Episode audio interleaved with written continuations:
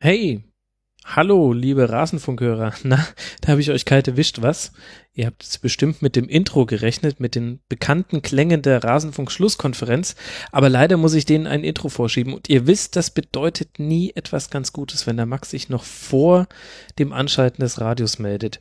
Ich habe die hier vorliegende Aufnahme unter besonderen Umständen aufgenommen, nämlich in Barcelona. Ich befinde mich in einer Art Urlaub, sitze hier in einer, ja, leidlich schönen Airbnb-Wohnung. Nee, ist schon ganz nett hier, aber logischerweise sind die technischen Rahmenbedingungen andere als unter denen ich normalerweise aufnehme. Ich habe das WLAN nicht im Griff, ich muss hier über irgendwelche Streams mir Olympia reinziehen und habe natürlich auch nur mein mobiles Aufnahmeequipment mit dabei, was dank eurer tollen Unterstützung über den Rasenfunk Support, das klappt zwar schon technisch weit weiß ausgereifter ist als noch vor einigen Wochen. Aber trotzdem ist es eben nicht dasselbe, wie wenn ich zu Hause am großen Rechner aufnehmen kann. Und nun ist es bei dieser Folge leider zu technischen Problemen gekommen, die ich aber ehrlich gesagt auch gar nicht nachvollziehen kann. Weiß gar nicht, ob da Barcelona dran schuld ist. De facto ist es aber so, rund 13 Minuten Gespräch mit Christoph Fetzer jetzt gleich waren absolut unhörbar. Das äh, ging auf keine Kuhhaut, es war nicht mehr zu retten, obwohl wir sogar noch da während der Sendung versucht haben, was rumzuschubsen. Ich musste diese 30 Minuten rausnehmen. Es tut mir sehr leid. Es äh, hat leider sehr viel mit dem Spiel zu tun. Danach steigen wir wieder ein. Dann wird es noch mal eine Zeit lang, zwei, drei Minuten wird es ein bisschen schwierig. Aber wenn ihr dann durchhaltet, dann wird der Ton auch wieder besser. Das heißt, ihr bekommt jetzt eine Rumpffolge. Und ich hoffe, die macht euch trotzdem Spaß, auch wenn halt leider auch wirklich ein Teil fehlt. Ich wollte jetzt aber auch die Folge nicht komplett wegschmeißen, denn gerade das, was wir am Schluss besprochen haben, fand ich irgendwie wichtig. Deswegen tut's mir sehr leid, ihr bekommt jetzt eine etwas unvollständige Rasenfunkfolge nicht in der gewohnten Qualität.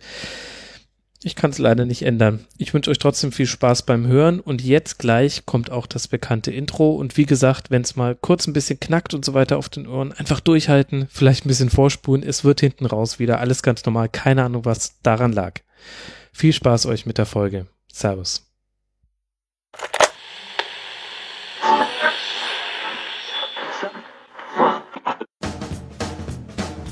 Die Rasenfunk Schlusskonferenz. Ich glaube, Olympia ist mit keinem anderen Turnier zu vergleichen, wenn es natürlich in anderen Sportarten nochmal einen anderen Stellenwert hat, als im Fußball, äh, wo vielleicht eher Weltmeisterschaften, Champions League die Gradmesser sind. Aber allein die Möglichkeit zu bekommen, daran teilzunehmen, ist schon sensationell. In dem Jahrgang zu sein, mit dahin fahren zu dürfen, ist für mich eine Überlegung wert gewesen, da nicht dran teilzunehmen. Als die Einladung dann kam, ich auf jeden Fall sofort zugesagt. Alles zur deutschen Nationalmannschaft. Hallo und herzlich willkommen zu einer weiteren Folge des Rasenfunk Schlusskonferenz. Mein Name ist Max Jakob Ost, ich bin der Edge Netze und ich möchte heute sprechen über Deutschland gegen Nigeria. Ihr habt es gerade im Intro gehört, Timo Horn freut sich wahnsinnig über Olympia und jetzt kann er sich darauf freuen, im Finale zu stehen. Im Spiel um die Goldmedaille geht es gegen Brasilien, denn Deutschland gewinnt gegen Nigeria 2 zu 0. Über dieses Spiel möchte ich sprechen mit einem Gast, über den ich mich sehr freue. Endlich ist er mal wieder im Rasenfunk. Servus Christoph Fetzer. Servus Max, ich freue mich auch sehr. ja, wurde echt mal wieder Zeit. Äh, Christoph, du bist selbst aktiver Podcaster und von dir kann man eine neue Sendung hören. Stell die doch mal kurz vor. ja, genau. Also ich habe den Vorcheck Podcast www.checkpod.fm und äh, wir haben in der vergangenen Saison schon über die Bundesliga gesprochen. Nicht so, also nicht, nicht komplett so wie ihr im Rasenfunk, deswegen kann man auch beides hören. Das ergänzt sich, glaube ich, ganz gut. Und jetzt haben wir eine Sendung, die heißt Fassnacht und Fetzer mit dem Kollegen Oliver Fassnacht. Äh, Konzept heißt 30 Minuten Sport-Talk. Keiner weiß, was der andere dabei hat und dann entwickelt sich das und ja, mal schauen, was das wird in den nächsten Wochen. Drei Folgen habt ihr schon aufgenommen. Ich kann es wirklich nur sehr empfehlen. Ähm, ist ein sehr kurzweiliges und schönes Format. Hast du dir wieder was Gutes einfallen lassen, Christoph? Dankeschön. So, ähm, wir wollen sprechen über ein Olympia-Halbfinale, aber das kann ich nicht tun, bevor wir nicht ähm, einmal noch kurz einen Dank losgeworden sind, nämlich an drei unserer Rasenfunk-Supporter. Und zwar Markus Brinkmann, Tom Slowak und Patrick Nordzig. Ihr seid für mich wie ein gewonnenes Finale um die Goldmedaille. Vielen lieben Dank für eure Unterstützung in diesem Monat und alle anderen, die unterstützen wollen konnten, können unter rasen.de slash unterstützen schauen, was da für sie so mit dabei ist. So, Christoph, bevor wir auf das Halbfinale eingehen, würde ich mit dir noch ganz gerne kurz noch über das Viertelfinale sprechen. Dazu gab es leider keine eigene Sendung, denn ich konnte dieses Spiel nicht live sehen, hab's mir jetzt aber im Real Life äh, im Flug nach Barcelona nochmal angeguckt. Das ähm, kam übrigens auch ein bisschen komisch rüber im Flieger, habe ich gemerkt, die dachten, ich hätte da Fernsehempfang. Hast du das Spiel auch sehen können gegen Portugal? Ich habe es nicht komplett gesehen, aber ja, in Ausschnitten. In Ausschnitten. War ein sehr, sehr guter Kick, muss ich sagen. Ich war komplett überrascht und äh, hätte der Mannschaft nicht zugetraut, dass sie sich innerhalb dieser wenigen Spiele, die man da bei Olympia hat, zu so einer Einheit formt. Das ähm, hat Rubisch gut hingekriegt, meiner Meinung nach. Ja, das war ja die große Herausforderung. Das hat er auch selber gesagt, beziehungsweise er hat es jetzt nicht unbedingt moniert, aber es weiß ja jeder, dass es, dass es keine Möglichkeit gab, sich da einzuspielen oder eine Formation zu finden. Und das ist so ein bisschen zusammengewürfelt. Und das hat tatsächlich gut funktioniert, wenn man sich vor allem dieses Spiel anschaut gegen Portugal, das war natürlich das Beste. Man Auftakt schleppen mit den Unentschieden gegen Mexiko und gegen Südkorea, Fidschi, war klar, dass sie das gewinnen, dass sie so, so hoch gewinnen. Ja, schön. Und das war dann Portugal und ich glaube auch vor dem Hintergrund des Spiels, das wir jetzt gerade gesehen haben äh, gegen Nigeria, war, war das der beste Auftritt der Mannschaft. Dieses 4-1, 4-1 war eine ganz gute Idee kann vielleicht gerade noch gleich noch, dass gegen Nigeria auch die beste Idee war. Aber ja, es war ein, war ein guter Auftritt und halt, denke ich, auch gegen den namhaftesten Gegner auch ein ungefährdeter, überzeugender Sieg. Mhm. Die Revanche für das 0 zu 5 im Halbfinale ein Jahr zuvor, wobei ja nicht mal alle Beteiligten auf dem Platz standen. Aber das mit den Revanchen, das ist ja so eine Sache. Die Brasilianer hoffen ja auch schon auf eine 7 zu 1 Revanche, wo man sich auch nach der Vergleichbarkeit fragt. Aber das ist ein Spiel weiter vorne als das, über das wir sprechen wollen. Dann lass mal reingehen. Deutschland gegen Nigeria. Die Ausstellung der deutschen Mannschaft. Im Tor Timo Horn. Auf den Außenverteidigerpositionen Toljan und Klostermann. In der Innenverteidigung Ginter und Süle. Die haben bei ähm, NBC, über ähm, dass ich das Spiel sehen äh, musste, weil ich ja hier gerade in Barcelona sitze, liebe Hörer. Ähm, da haben die wahnsinnig abgeräumt. Die, die waren total begeistert von den beiden. Dann auf den, äh, auf der Doppelsechs, beziehungsweise ja, Frage eben 4-1, 4-1 oder 4-2-3-1. Ähm, die Bender-Zwillinge, Sven und Lars, dann haben wir Julian Brandt und Max Meyer auf den offensiven Außen, ähm, Serge Gnabry und Davy Selke. Selke als Neun und Gnabry so ein bisschen als, ja, hängende Spitze in den Zwischenräumen, ich würde sagen. Ja, tendenziell war er häufiger links zu finden. Wie hast du denn diese Formation auf dem Papier jetzt auf dem Platz erlebt? Also ich ob es jetzt ein 4-2-3-1 ist oder ein 4-1-4-1, ich finde es immer schwer, da das komplett festzulegen und in so ein System zu taufen. Also es war schon auffällig, dass ähm, Lars Bender ein bisschen weiter vorne stand, vor allem gegen den Ball ein bisschen rausgeschoben hat. Hm, von der Idee her finde ich das gar nicht so schlecht. Ich fand bloß irgendwie, ich finde bloß irgendwie, die Bender-Zwillinge, die sind, die sind natürlich zweikampfstark und äh, im, im Pressing auch ganz gut und bei der Ballrückeroberung ganz gut, aber wir sind halt spielerisch im Vergleich zu anderen, die in diesem Kader stehen, ein bisschen beschränkt oder nicht ganz so stark. Hm, ich hätte es ganz gern gehen, wenn da einer der Spielstärkeren, konkret Meier, so ein bisschen tiefer gespielt hätte, dann glaube ich, wäre der Spielaufbau noch ein bisschen besser gelaufen. Gut, Meier war natürlich in der Offensive auch wichtig, recht auffällig, nicht nur in dem Spiel, sondern eigentlich schon im ganzen Turnier. Aber das wäre so einer, dem ich das auch zutrauen würde, da so eine, naja, Sechser- bis Achter-Rolle zu spielen und dann wäre, glaube ich, spielerisch noch mehr, mehr möglich gewesen heute. Tatsächlich, ich fand ja die Aufgabenteilung gerade nahezu perfekt. Also die, vor allem Sven Bender war derjenige, der an den richtigen Stellen entweder Tempo rausgenommen oder reingebracht hat und er hat wirklich auch einfach die entsprechenden Lücken, vor allem die Zuspiele auf Obi Mikel, den äh, wohl besten nigerianischen Spieler verhindert. Und Max Meyer hat vorne ja wieder eine Fülle an Chancen kreiert. Man hat gesehen, woher seine, ich glaube, zehn Assists inzwischen sind, ähm, kommen. Also mir hat es eigentlich ganz gut gefallen, muss ich sagen. Ich hätte da, ich fand auch die Rolle von Meyer genau richtig. Er ist quasi der, der vorletzte Kontakt, bevor dann Gnabry oder Selke versuchen, das Ding reinzumachen. Das ist halt das Dilemma. Also bräuchte es nochmal einen wie Meyer, ein bisschen spielstärkeren als, als die Benders, finde ich, auf der, auf der 6 oder ein bisschen tiefer. Dann, dann wäre es noch besser. Mhm. Du hast schon recht, ich habe es auch gesagt, Meier ist, ist natürlich nach vorne wichtig durch seine einleitenden Bälle auf die Außen, nochmal ein Pass in den 16 Meter rum durch die Schnittstellen, vielleicht auch mal ein Distanzschuss, war ja heute auch wieder alles dabei. Ja, dann hat man halt das Problem, dass man keinen dieser Spieler mehr im Kader hat, wenn ich richtig informiert bin. Ja, also kann sich natürlich da auch kein Herz zaubern. Der Kader ist so, wie er ist und der Kader ist ja, muss man auch sagen, richtig stark. Das ist so, das, aber das ist so das Einzige, was ich im Spiel nach vorne vielleicht ein bisschen kritisieren würde heute. Und dass, dass da ein paar Ballverluste zu viel da waren. Du hast recht, dass, dass die Benders halt viele Bälle abgefangen haben und, haben und dadurch haben sich dann wieder halt schnell Chancen ergeben, wenn man, wenn die Nigerianer noch unsortiert waren im eigenen Spielaufbau.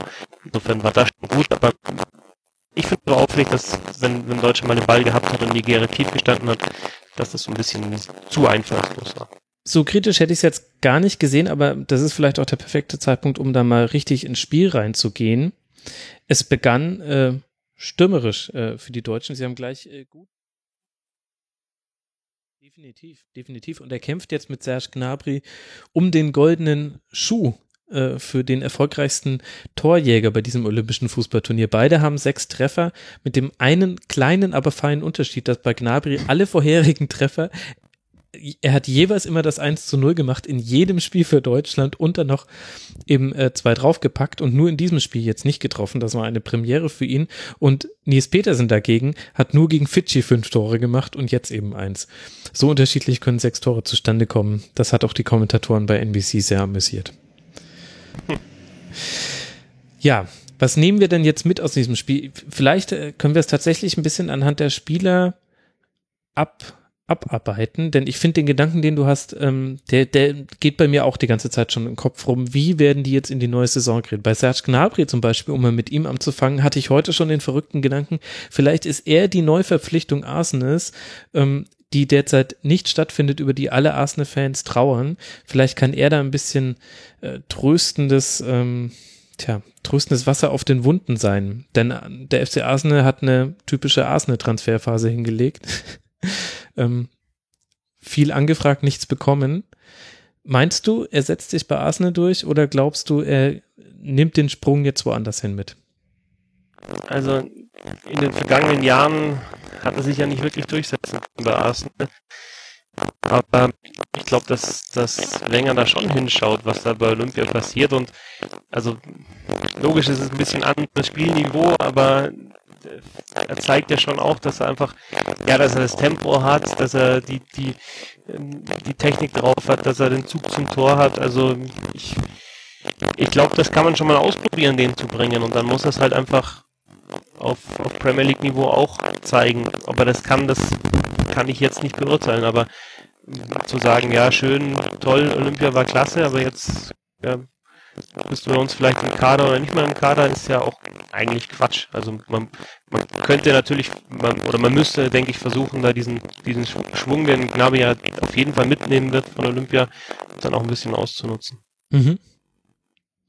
Ja, man hat gesehen, äh, Gnabry ist einer, der, der braucht auch die Räume, die ihm freigemacht werden. Also Deutschland spielt ja auch tatsächlich sehr vorteilhaft auf seine Art Spielertyp hin, dadurch, dass die Außenspieler wirklich ähm, auf den Kalklinien stehen. Ähm, und dadurch die Halbräume zwischen den Außen- und Innenverteidigungen jetzt der gegnerischen Mannschaft frei werden. Und da geht er immer wieder rein und er ist einfach ein wahnsinnig vertikal starker Spieler. Wenn Dortmund nicht schon alles gekauft hätte, was minderjährig oder was noch sehr jung ist und sehr talentiert, hätte ich gesagt, der wäre perfekt für Dortmund. Aber die sind nun wirklich in dem Bereich jetzt, glaube ich, überbesetzt langsam. Da sind sie, glaube ich, ganz gut aufgestellt, ja. Ähm, wie hat dir Max Meyer bisher gefallen? Was denkst du auch, ähm, wird er im Finale in die Waagschale werfen können für Deutschland? Der Max Meyer gefällt mir sehr, sehr gut. Nicht nur bei diesem Turnier, sondern auch allgemein. Ich finde auch, ich hätte den gern bei Schalke noch mehr gesehen. Es gab mal eine Phase, als er irgendwie nicht mehr gebracht wurde und ich glaube, das war damals mal Champions League, ähm, Champions League, Champions League gegen Real Madrid kann ich mich noch erinnern, da war Schalke einfach viel zu, zu fehleranfällig und nicht mutig genug und dann kam Meier rein und hat die Bälle sofort gefordert und äh, verteilt und das kann er. Also der, der, der, der ist, der, der ist zu sehen, der, der fordert, fordert, fordert was von seinen Mitspielern, er zeigt sich aber auch selbst und, und macht dann auch immer was. Also mal mehr, mal weniger natürlich, aber er hat die Technik, ähm, er sucht auch ab und zu den Abschluss, er hat einen ganz guten Distanzschuss. Also ja, und, und ich finde halt, das ist ein also auch wenn es jetzt keinen klassischen Zehner mehr gibt, das ist halt einer fürs zentrale Mittelfeld hinter den Spitzen. Das ist für mich nicht unbedingt ein, ein Flügeltrippler, weil mhm. Tempo fehlt ihm vielleicht manchmal noch ein bisschen, aber, aber äh, gerade so was, was als Stratege und, und, und, und Vorbereiter und äh, Einleiter ist, ist der richtig stark.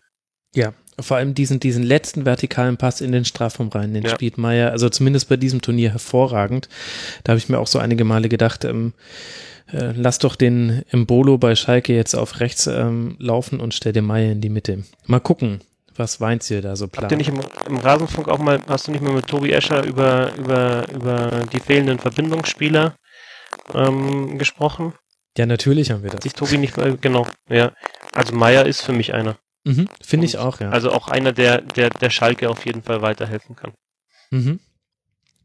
Und dann Julian Brandt, bei dem er den Eindruck hat, er hat seine herausragende Form des Endes der Bundesliga-Saison direkt mit rübergenommen nach Olympia. Da bin ich tatsächlich gespannt, ob der einfach so weiter auf diesem hohen Niveau weiterdrehen kann. Irgendwann müsste eigentlich nochmal eine Erkaltung kommen, dieses Drehmoments. Das ist kaum zu glauben, was der gerade abfeiert ja, wäre für mich auch ein Kandidat natürlich für, für die Europameisterschaft gewesen, also für ja. die großen, mhm. Anführungsstrichen. Ich glaube so, dass er ein bisschen sein Problem dass er, also ist natürlich auch ein Spielertyp, den du gerne mal von der Bank bringen kannst und der sofort da ist, der dribbelt eigentlich von der linken Seite auch äh, oft in die, in die Mitte, zieht dann Abstand vorbereitet, also eigentlich genau das, was, was Schürle halt in der Nationalmannschaft macht.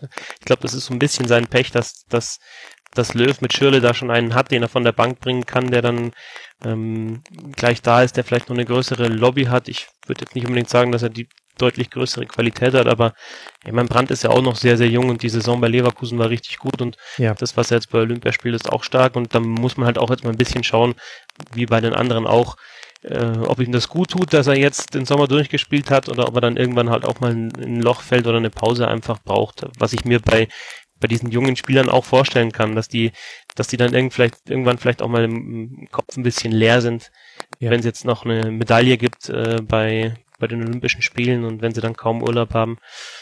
Aber Julian Brandt ähm, auch in Zukunft natürlich einer für die Nationalmannschaft, für den Flügel. Mhm. Und die Bender-Zwillinge sind für mich so ein bisschen die Feel-Good-Story in der deutschen Mannschaft, denn die hatten so viel Pech, wenn man jetzt auf ihre Nationalmannschaftskarrieren guckt. Äh, also die Verletzungen von Sven Moneybender sind ja quasi schon legendär, aber auch Lars Bender war immer wieder in entscheidenden Momenten verletzt und die sind so wichtig für diese Mannschaft und tragen eine Rolle, die man ihnen noch vor ein paar Jahren auch in der A-Nationalmannschaft zugetraut hätte, die auch immer noch drin ist, aber nicht mehr so wahrscheinlich. Ähm, für die freue ich mich irgendwie. Ich lerne die auch nochmal auf eine ganz andere Art und Weise kennen, muss ich sagen. Mir gefällt das auch sehr, dass die beide gleichzeitig auf dem Platz stehen. Und rate mal, wie die US-Kommentatoren das fanden. Ganz toll. Ja, die haben sie awesome. wahrscheinlich dauernd ver verwechselt, awesome. oder? Nee, das ging sogar. Aber einmal sind die beiden äh, synchron aufgestanden nach einer Grätsche und das haben sie ganz schön gefeiert. Man muss die ja, kleinen ich mag Dinge. Die auch. Ich mag die beiden auch und, und, und die Verletzungen hast du ja schon angesprochen. Ich weiß nicht, wie oft ich schon irgendwie gelesen oder gehört habe, Gesichtsverletzung bei dem und dem Bänder.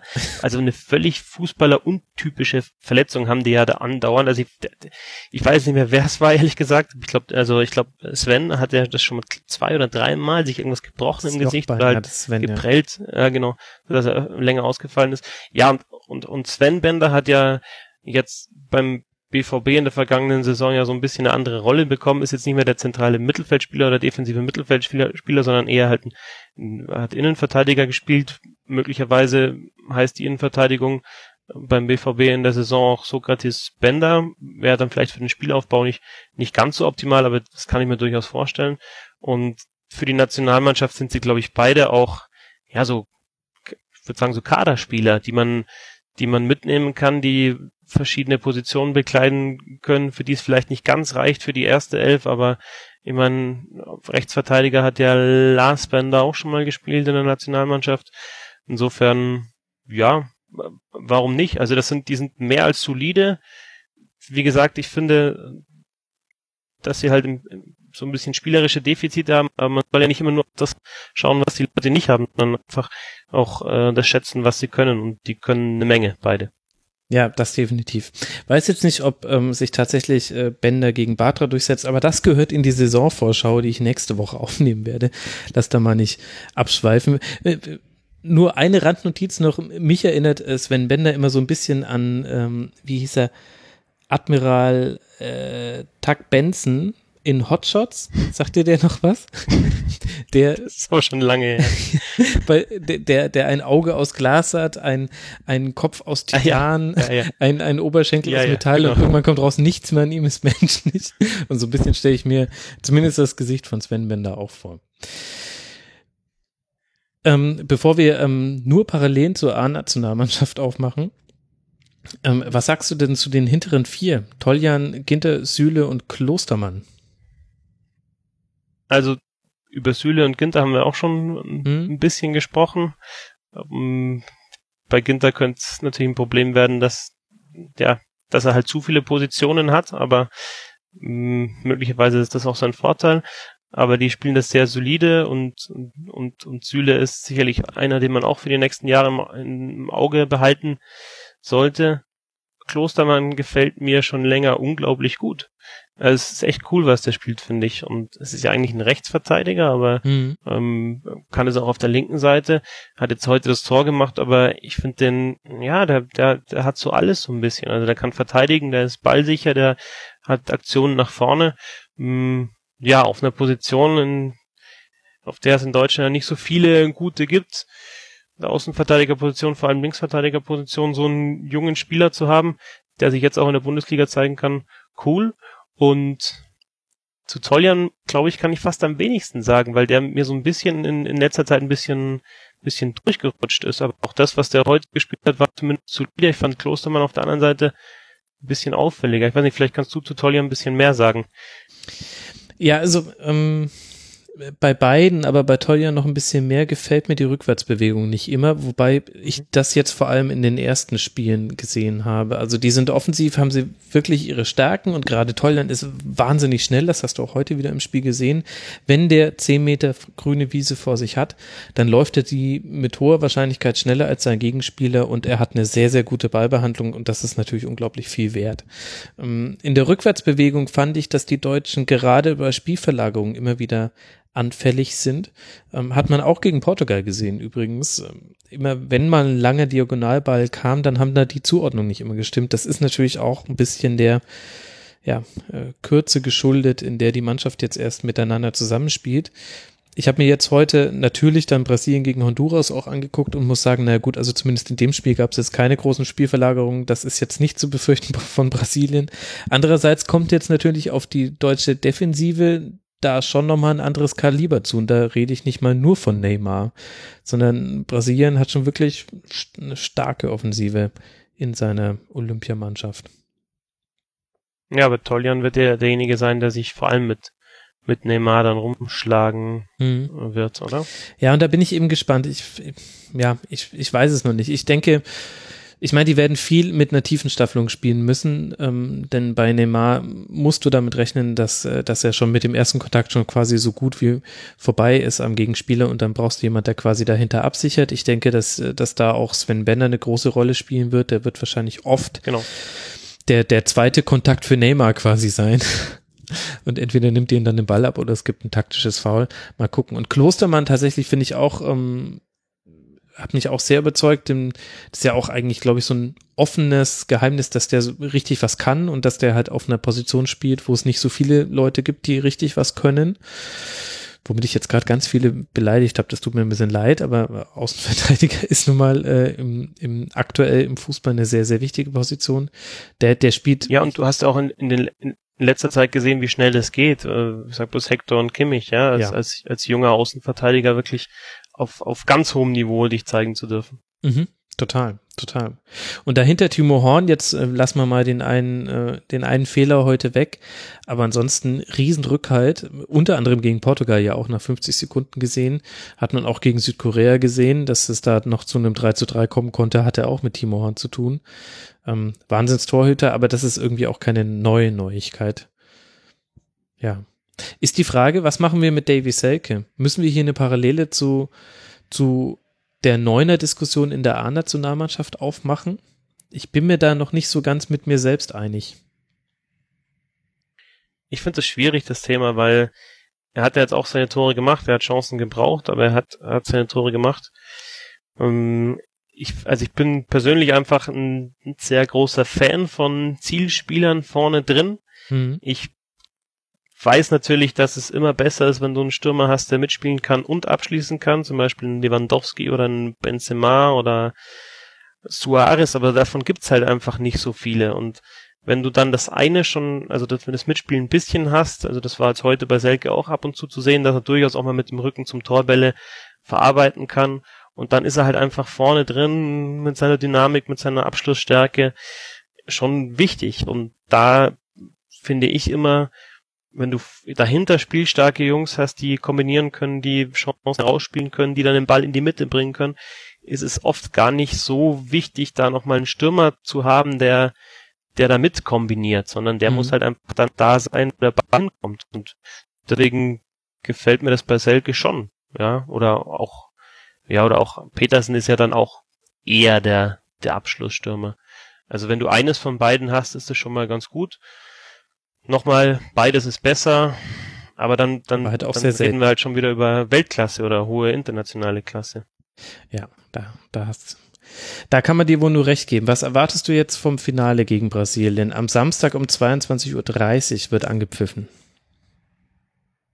Ich erwarte ein Publikum, das ganz kleine Mannschaft die Daumen Was? drückt. Die werden alle für Deutschland sein? Das glaube ich aber nicht. Das fand ich heute auch so ein bisschen befremdlich am Anfang. Also es war jetzt nicht das erste Mal, aber mein Kind am laut, lautesten auszupfeifen, weil der damals auch im Kader war, als es dieses 7-1 gegeben hat, aber gar nicht gespielt hat und dann, ja, ist es ihnen aber irgendwann, glaube ich, zu blöd geworden oder ihnen ist die Puste ausgegangen, keine Ahnung. Also klar, Zuschauer auf der einen Seite. Ich habe von Brasilien, muss ich ganz ehrlich sagen, zu wenig äh, gesehen, um, um da in die Tiefe zu gehen in der Analyse. Ich finde bloß, das ist auch so das, was, was bei mir dann sicherlich, egal wie das Finale ausgeht, hängen bleibt von diesen Olympischen Spielen, dass halt einfach die deutsche Nationalmannschaft da, die, die Olympiamannschaft von, von 1 bis 11 bis 13 bis 15 einfach sehr, sehr gut besetzt ist und dass Mhm. man einfach jetzt in den letzten Jahren und hier speziell sieht, dass sich eben diese Zeitenwende im deutschen Fußball um die Tausender äh, Marke rum, um die 2000er Marke rum, ja, halt niederschlägt in Ergebnissen, in guten Leistungen. Also das war ja vor, wenn man sagt, es gab 88 eine Bronzemedaille und aus dem Kader kann man, wenn man sich nicht damit mit, mit beschäftigt hat, wahrscheinlich drei Spieler aufzählen oder so oder vier maximal. Ich habe mir heute nochmal die Spieler angeschaut, muss ich sagen, da waren ein paar dabei, die kannte ich vorher gar nicht, die da 88 mitgespielt haben. Ging mir auch Und, und jetzt ist es halt so, dass egal, ob das jetzt eine U23 ist oder eine U21 bei einem Turnier, dass du eigentlich alle kennst, weil du die jeden Samstag halt in der Bundesliga siehst oder in der Premier League. Und das ist, das bleibt bei mir hängen, egal ob jetzt Deutschland Gold holt oder Silber. Ich denke, die haben auf jeden Fall das Zeug, Gold zu holen. Ähm, man merkt, dass die Mannschaft sich immer besser einspielt. Viel ist dann doch, aber halt auch, sind halt, da sieht man, dass individuelle Klasse da ist und das ist ja dann auch in Ordnung, wenn, wenn vielleicht so ein Spiel durch, durch eine Einzelaktion oder eine gute, eine gute Idee von Meier oder ein gutes Dribbling von Brandt oder Gnabry entschieden wird. Ähm, Also insofern, ich Mhm. glaube, auf das Finale kann man sich freuen. Ja, das glaube ich auch. Und ist doch auch schön, dass auch ein Laptop-Trainer wie Horst Rubisch noch ins Finale eines Olympischen Fußballturniers kommt. In seinem letzten Einsatz für die, für die U-Nationalmannschaften äh, finde ich das echt eine schöne Geschichte. Und ich muss sagen, er hat mich tatsächlich auch positiv überrascht. Ich habe, ich fand Horst Rubisch immer irgendwie sympathisch und fand auch, man hat auch ähm, gemerkt, dass er einen Draht hat zu diesen jungen Spielern, die er ja jetzt über viele Jahre hin begleitet hat und mit denen er auch schon Erfolge vorzuweisen hat. Aber taktisch war ich immer zwiegespalten und dachte mir, naja, das so State of the Art ist, weiß ich nicht. Ähm, aber da habe ich mich auch mit dem U-Fußball äh, zu wenig beschäftigt. Also jetzt in den letzten Jahren wurde es besser, aber bei dem Turnier muss ich sagen, das folgt einer Handschrift. Das wurde von Spiel zu Spiel besser. Dinge, die nicht gut funktioniert haben, wurden in der Regel von Spiel zu Spiel abgestellt. Also da gab es äh, taktische Schulung. Ähm, ja, hat mich voll überzeugt, muss ich sagen. Also kann man auch nur alle Hüte ziehen vor der Karriere. Ja, und persönlich glaube ich, kann man gegen Rubisch, wie du ja schon gesagt hast, überhaupt nichts einwenden, ja, also. Nee, außer man ist ein Dorsch. Als Spieler nicht, ja, das war halt irgendwo so ein, so ein ehrlicher Typ irgendwie als Stürmer, ein einfacher Typ eigentlich auch, also, also Spieler, was, was das Fußballerische anbelangt jetzt vor allem. Dann diese schöne Szene bei seinem Abschied, Abschiedsspiel kennt, glaube ich, auch jeder. Liebe Freunde, nur ein Wort, vielen Dank, fand ich auch witzig. Mhm. Ähm, und kommt auch immer wieder, mein Gott, ist halt, ist halt so ein Ding, was immer hängen bleibt, aber macht ihn jetzt nicht unsympathischer und ich glaube halt auch so so ausgeklügelt, wie das mittlerweile beim DFB ist, auch das Trainersystem, es ist für mich schwer vorstellbar, dass du da einen auf eine U-Mannschaft setzt, der, der, der das gar nicht vermitteln kann, ja, mhm. was, was zu spielen ist und der, der keine Ahnung hat. Insofern, ich äh, bin da bei dir, dass ich mir am Anfang auch gedacht habe, okay, Rubisch, hä? als Trainer, okay, aber ja, scheint ja gut zu funktionieren. Hat auf jeden Fall zum größten Erfolg seit 88 geführt, sogar noch größer, denn es wird ja definitiv Silber oder Gold. Wir werden es uns ansehen, Christoph, und wir und ihr könnt es euch anhören, liebe Hörer. Es wird vermutlich eine Folge geben. Ich kann es aber noch nicht versprechen, denn wie ihr hoffentlich noch nicht an der Tonqualität gemerkt habt, aber ich kann es nicht komplett ausschließen hier in dieser Airbnb-Butze, in der ich hier sitze, bin ich gerade in Barcelona und nicht bei mir zu Hause im äh, Selfmade Studio. Und ich werde tatsächlich im Camp Nou sein an dem Abend. Äh, Barcelona startet gegen Real Betis in die Saison. Jetzt gerade holen sie wahrscheinlich den Supercup. Mal gucken, vielleicht gehe ich später noch an Plaza Catalunya und feiere mit ein paar Barca-Fans wenn die den Supercup überhaupt noch feiern. Naja, das muss ich noch rausfinden. Deswegen, ich weiß noch nicht genau, ob ich es pünktlich aus dem Stadion raus wieder hierher schaffe in mein wackeliges WLAN, dass ich das Ding dann auch über einen NBC-Stream wieder sehen kann. Ähm, deswegen, liebe Hörer, ich kann es noch nicht versprechen, aber vielleicht gibt es dann auch nochmal eine Schlusskonferenz. Und du wirst dir es aber auf jeden Fall angucken, oder? Ja, ja. Also jetzt gerade so die Endphase. Auch wenn, wenn ich finde, Olympia bietet so viel mehr als ja, Fußball da hast du recht. kriegen wir in den nächsten Monaten noch genug, aber das also das will ich jetzt dann schon sehen, wie sich das Turnier dann hinten raus entwickelt. Äh, Gruppenphase gestehe ich, war ich noch nicht so voll dabei, aber jetzt in der K.O.-Runde natürlich schon. Ja, mich hat's auch voll gepackt ähm, mit Ansage, weil mich packt Fußball immer, ist einfach ein geiles Spiel. Ich gebe dir aber vollkommen recht, was, was die Olympia-Bedenken betrifft. Mich wurmt es auch, ähm, dass ich hier im Rasenfunk auch zum Beispiel nicht geschafft habe, auf die Frauen mehr einzugehen. Das war aber tatsächlich einfach eine Zeitsache. Das ist jetzt so ähm, in meinen Barcelona-Aufenthalt reingefallen. Äh, das ging einfach nicht und ist auch technisch jetzt nicht so trivial gewesen alles. Ähm, tja, naja, Nächstes Olympia, da ist der Fußball wieder dabei. Die brauchen Fußball, sage ich dir. Ähm, die Amis sind in ihrer, in ihrem Haupt, in ihrer Hauptberichterstattung haben sie sowohl das komplette Halbfinale Brasilien, Honduras als auch das komplette Halbfinale Deutschland gegen Nigeria gezeigt. Das fand ich schon interessant. Und zwischendurch haben sie dann alles abgefrühstückt, was während der Zeit live passiert ist. Wenn das sogar die NBC so macht, dann ist Fußball wichtig für Olympia. Ja, und du kannst ja eine Sportart wie die will Fußball nicht rausschmeißen. Also naja. wird, wird ja wird erhalten bleiben. Ja.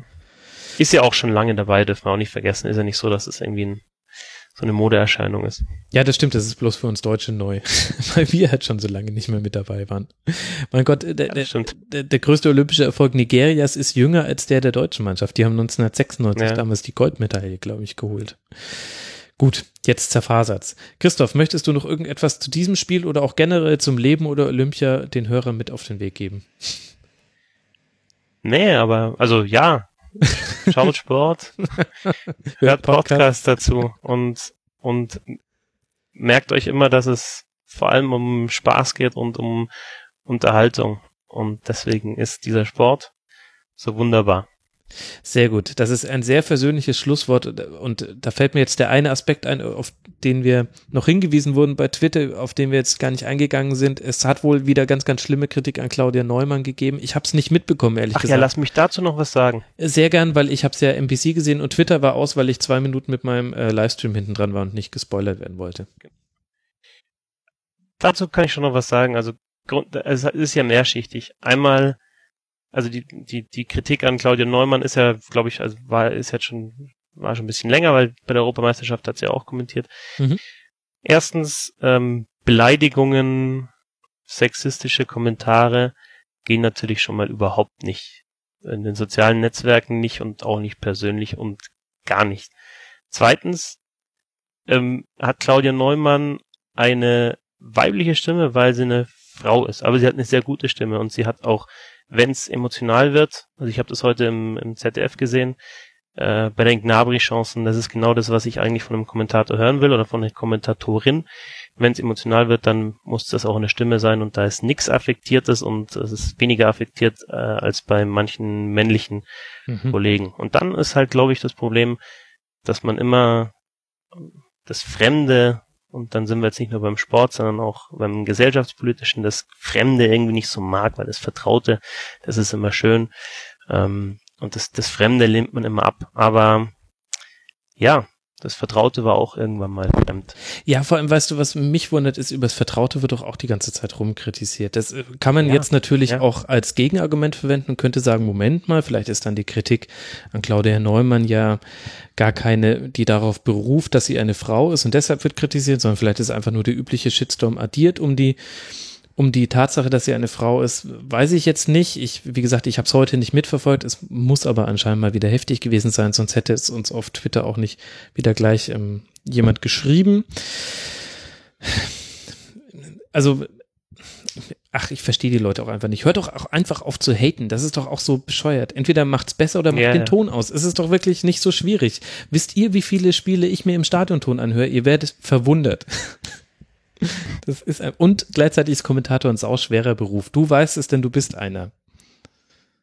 Das Problem ist halt, dass die, die Zielgruppe so äh, heterogen ist, dass man einfach nie jeden irgendwie zufriedenstellen kann. Nicht ja. mit der Stimme, weil die Stimme ist irgendwas, also ich kann da nicht sagen, ich mag die Stimme nicht, ja, dann gut, das, das kann, natürlich kann ich das sagen, aber was soll denn der Kommentator ma machen? Soll er sich eine andere Stimme zulegen? Das ist doch Quatsch. Und ähm, ja, und, und einer mag halt mehr Taktikanalysen, ein anderer mag mehr Sprüche, der nächste mag mehr Emotionen, der nächste mag weniger Emotionen. Und klar ist es eine Kunst, da immer die, das ja von von jedem etwas zu haben und jeden dann so ein bisschen zu bedienen, aber allen recht machen, komplett, das kann man einfach nicht. Und eine, also das ist sowieso unbestritten und eine Sache, die mir auch noch ganz wichtig ist, und das äh, finde ich auch bei Bewertung von sportlichen Leistungen zum Beispiel wichtig, man hat auch manchmal einfach auch wirklich einen schlechten Tag.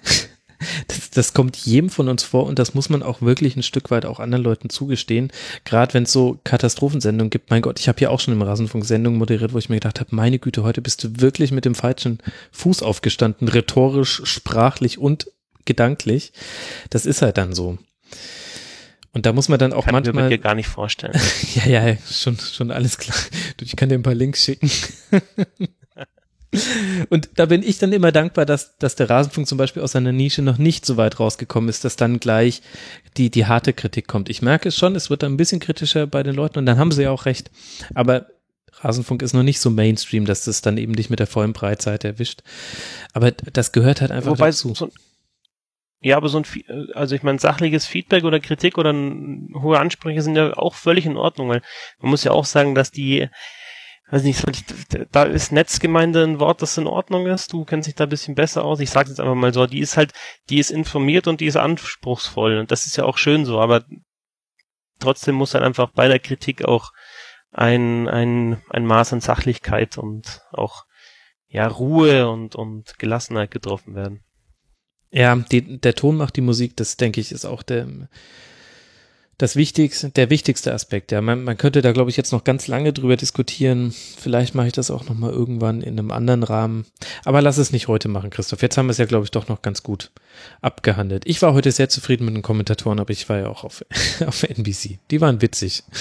Die haben, die haben, ja, die haben das schon ganz gut auch den Amerikanern vermittelt, warum das jetzt trotzdem doch halbwegs spannend ist, obwohl nichts passiert.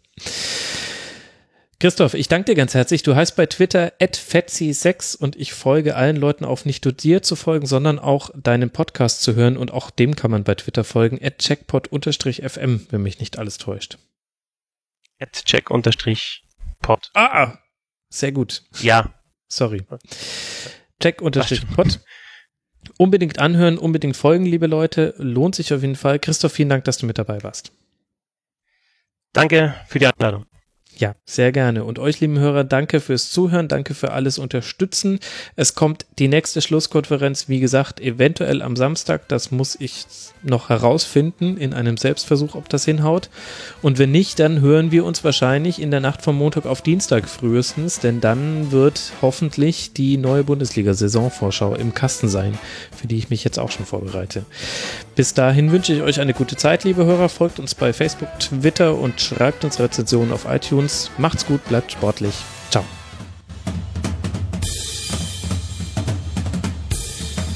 Das war die Rasenfunk-Schlusskonferenz. Wir geben nun zurück in die angeschlossenen Funkhäuser.